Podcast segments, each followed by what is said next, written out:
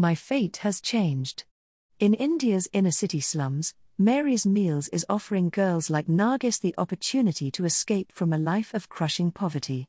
In the squalid inner Delhi slum of Usman Gani, where raw sewage runs through the streets, opportunities are few and far between, particularly if you have been born a girl, like 16 year old Nargis.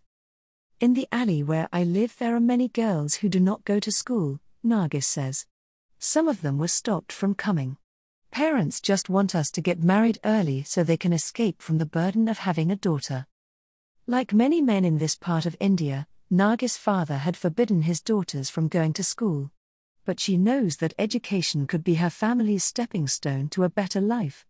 Nargis is the eldest of seven children.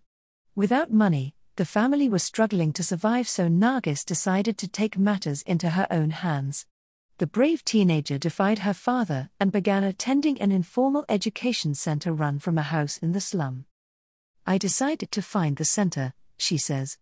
I came here to get a taste of education. I learned Hindi here.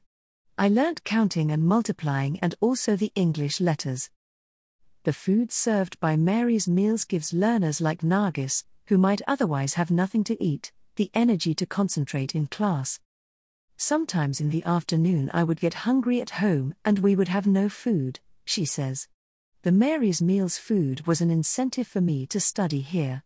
There was so much variety, a different vegetable with rice every day. The food serves as a great incentive for the children to come here and concentrate. By providing girls like Nargis, doubly disadvantaged by poverty and gender discrimination, with a nutritious meal every school day, Mary's Meals is offering them the chance to learn in a safe and welcoming environment. For Nargis, life has already begun to change for the better. Thanks to her newly gained numeracy skills, she is now earning a little money to help her family make ends meet. I do my own tailoring from home and calculate how much I charge my customers, she explains. That gives me income so I can provide for my mother and siblings. I feel happy that at least by coming to the center, my fate has changed a little.